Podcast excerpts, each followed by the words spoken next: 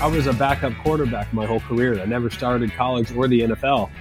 And so you learn servant leadership and how to lead from the sideline. It actually was great practice for being an investor because you're not on the field. Your founders, your operators are, and you're, and you're trying to help call in plays and get to the locker room and ch- make sense of things. I think it was always in my energy and my spirit personally to learn how to serve as a partner. And so that was good for us. But in general, that's how we came into the industry. And today it's now even more relevant. From the PodConX studios, high in the Rockies at the beautiful Beaver Creek Resort, it's the Raising Cannabis Capital Show. Today on MJ Bulls, we are continuing this year's 212 Cannabis Investor Series with an old friend, Matt Nordgren, the founder and managing partner of Arcadian Capital. Matt, welcome back to the show.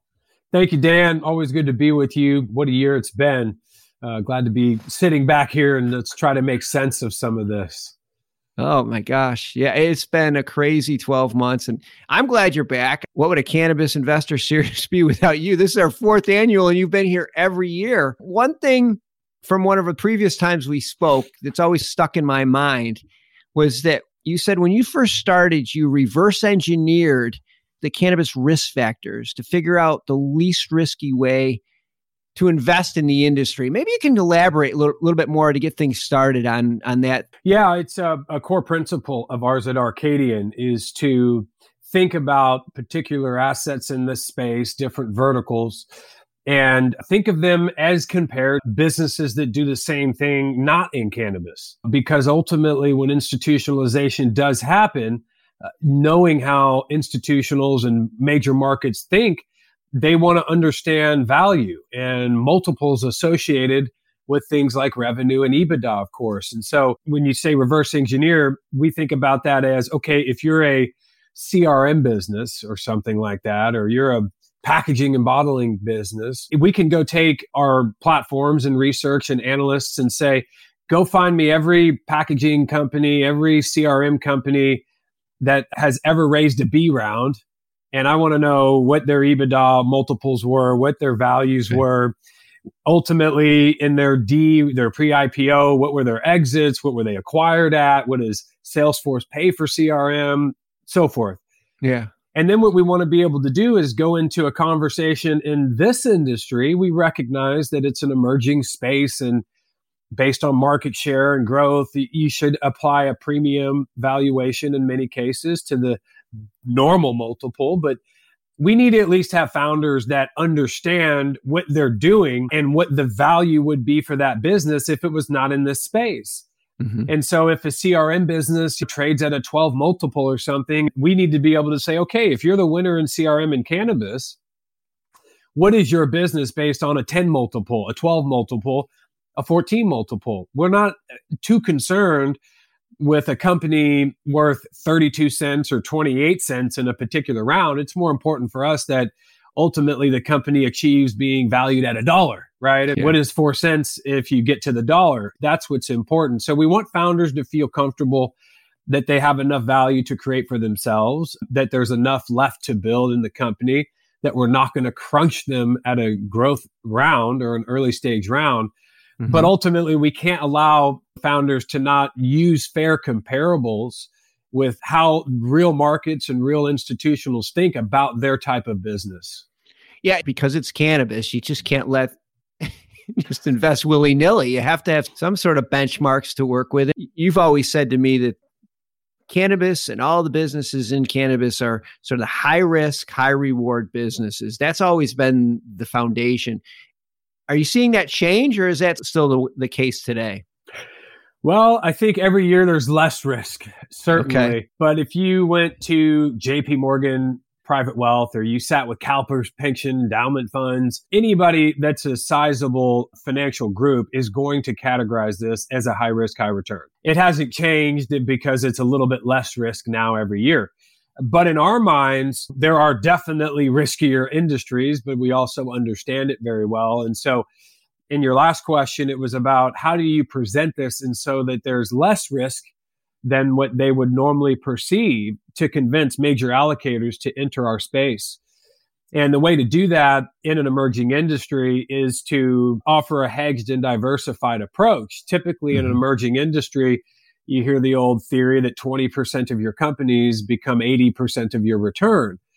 And so, in many ways, it's hard to imagine that in the early 90s, for sure, who was going to win the internet or tech run. It takes years with really substantial groups with lots of positions, working through a highly fragmented industry and putting things together so that it makes sense for an institutional. So I think that really is the way to reduce risk is to work in a portfolio. And so we try to offer that, and so do the other great funds in this space. But uh, on top of that, by making sure you align and properly valued situations. You think about compliance factors. You think about having independent board, trying to even do things like structure capital so that it comes in in waves when you do a round. We try to let founders feel comfortable with maybe upsizing around, but saying if you meet these metrics, you get to have the capital flow in versus giving it all to them at once. I mean, we're trying to do as many things as we can that doesn't take away from the business's ability to grow, but ultimately reduces the risk so that the narrative for these major capital providers, which have largely not entered this space yet, ultimately become convinced to allow capital to flow here in a way that we can get real resources to these founders who deserve them. Yeah, that makes a lot of sense. I, I have a theory about cannabis. I never really shared it with anybody, but I, thought I'd float it with you and see if it makes sense for you. It's a team sport versus an individual sport. And, and I think early on in cannabis, it was a really an individual sport. People just didn't want to talk because they couldn't talk about what they were doing. So they kind of went it on their own. And I'm seeing this transition right now where it's more of a team sport. There's a lot more people collaborating on ideas, including investors. And you're a pro football player. You've been on a teams your whole life. Do you think this is the way it's going and more into a team sport? I do. It's a great theory. Dan, you talk to a lot of people. And so it'd be hard to argue with you if you feel that way. But we actually feel that way as well, and we always have. For me, you brought up football. I was a backup quarterback my whole career. I never started college or the NFL.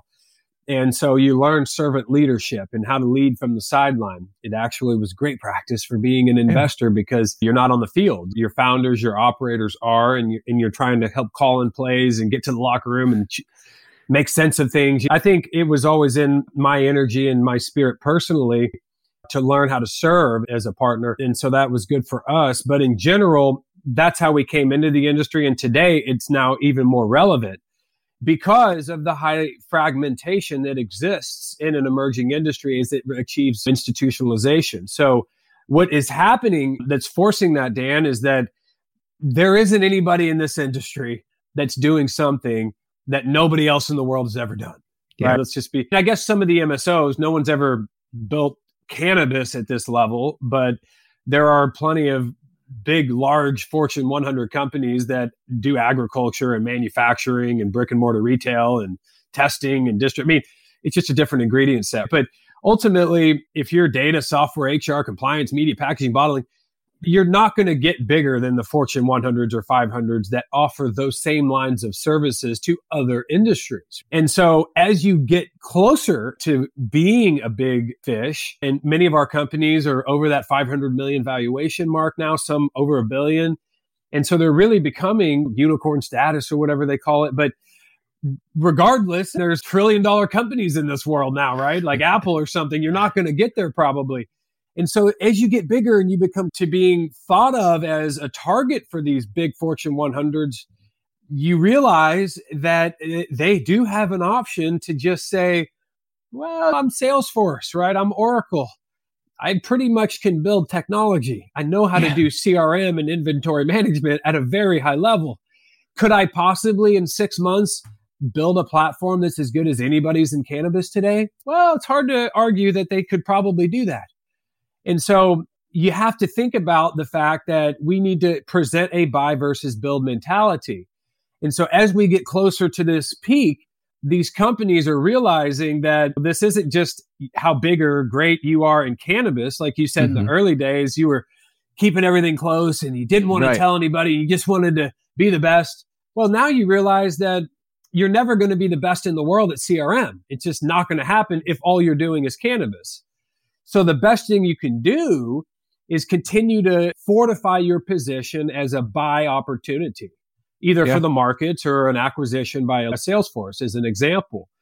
And so you're starting to see these founders of these companies in this space, if they're number one or two or three or four in market share for whatever they do, realizing the time is probably coming that you're going to have to sit at the table and be ready to cut a deal. And if you're not going to cut a deal with Salesforce, they're not going to sit on the sideline forever and not do CRM for a 30, 40, 50 billion dollar industry. They're going to offer product to that industry with or without you.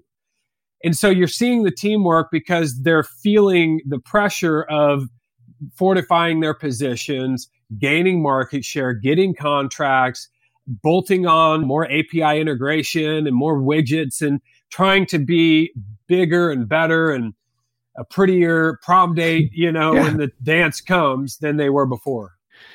Is my theory. So I know it makes a lot of sense, but you just really solidified my belief on that one is that whether I'm an investor and I try to do it on my own, it's not happening anymore. You need to work with a team like the people at Arcadian, or if I'm a cannabis company and I want to get to that next level, I need the expertise of guys like you to can say, hey, let me introduce you to this group. They're right. interested in possibly buying. I wouldn't even know who those people were, but you have that network. And that's what I talk about the team. I love the idea of you being the backup quarterback. You're being a little bit humble there, but it is great that you have that training that you can enjoy somebody else's success. I, I think that's awesome. Well, you want your founders to feel like they're the star. You don't want to take that away from them. It is about them. It's about their company. They're on the field cameras are on them, the crowd's watching them. How can we get them in the best position to punch it in the end zone or something, right? Yeah. Just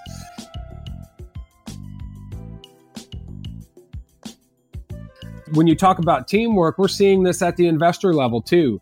The funds, all the great funds, were very close. And we talk about everything happening in the industry, all the companies, all the deals, all the movements, the politics, because we realize that there's strength in numbers on a cap table too. If we're in a deal with five or six or seven of the other top funds, that gives a lot of confidence to everybody in that if we need to make calls, at least one of us or if all of us together get on the horn, it's going to be very difficult for a cannabis company to not take it seriously if some of the best funds are there because likely we have over 50 companies now. Some funds have 70 some have 25 yeah. amongst the top funds have positions in every major company in this industry and we've been able to build respect and a reputation with them. So by having great funds on your cap table that are all friendly and working together, when situations arise, the likelihood that we can make an impact for the business is much greater if the investor funds are working together along with the fact that the companies and founders are all working together. You can get there. Before i let you go give me a couple advantages of being part of the arcadian team well, I think we built a, a, reputation. That's one of our greatest strengths. We think about this as it's not what the world does to you, but what you do to the world. Mm-hmm. And this industry is that it's taking the earth, building consumer products for it that's both healthy for people and the environment, and then can recycle and get that cycle going again. And so we really take that seriously here. And I think our peers in the industry would say, we're maybe one of the more well liked firms because we really value what we're doing here in spirit, not just financially. So I think that's a big differentiator for us. I think a lot of people would agree that we've operated that way. The other thing is that uh, our firm is really focused on non plant touching. And you and I talked about this just before the show. We are going to have a plant touching fund pretty soon that'll really be focused on the B2C aspect. Our differentiator, because a lot of the funds out there are great, but I think our main one is that through our several funds and 50 companies, we've done only non plant touching. We've done SPVs for plant touching. But as a manager, that really is our specialty area of focus. And I, I think of all the top five or 10 funds, however you want to rank them, we may be one of the only ones that has not invested in a plant touching deal through our funds ever. I, I don't mm-hmm. know if we're the only one, but we're, we're certainly a, a, one of the few for that. And by mm-hmm. the way, those that have invested in plant have done really well. It's yeah. not like this is based on IRR or exits. I mean, the differentiator is that that has been where we wanted to focus our efforts, largely based on the fact that our capital providers prefer reducing risk in that way. But I think it's the way we operate and the type of strategy we have that differentiates us a little bit. Well, I think it's important that you've niched yourself and that, like you said, you're the company to go to if you're looking for a non-plant touching, you want a little bit less risk. And, you know, I'll have all the links to Arcadian Capital in the show notes. And so if you're a company that's looking for growth funding or you're somebody that's looking to maybe join the team, click the links. I'm sure somebody from Matt's team will be happy to talk to you. Matt, always fun to catch up. Let's not wait a year this time. Let's have you back on the show soon. Thanks for doing this today. Man, Dan, thank you for creating the space that you do because to me, it feels like a safe space. I think others in this industry would agree. It's a judgment free zone, which wouldn't the world be a perfect place if no one judged anybody for anything they ever did? And yeah. you allowed people to judge themselves and your higher power to judge you. But I think this is a place where you create that environment, and it's been a joy to be a part of and see you thrive. And thankful for your platform and look forward to the next time.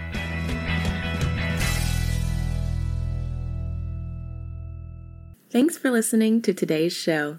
To check out more great cannabis podcasts, go to podconx.com. Here's a preview of one of our other shows.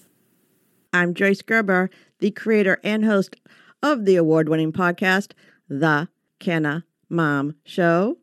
And we are on a mission to enhance the impact women have on this industry as business professionals, healthcare providers, policy advocates, caregivers, moms, by sharing and preserving their stories of love and kindness, wisdom, and hope.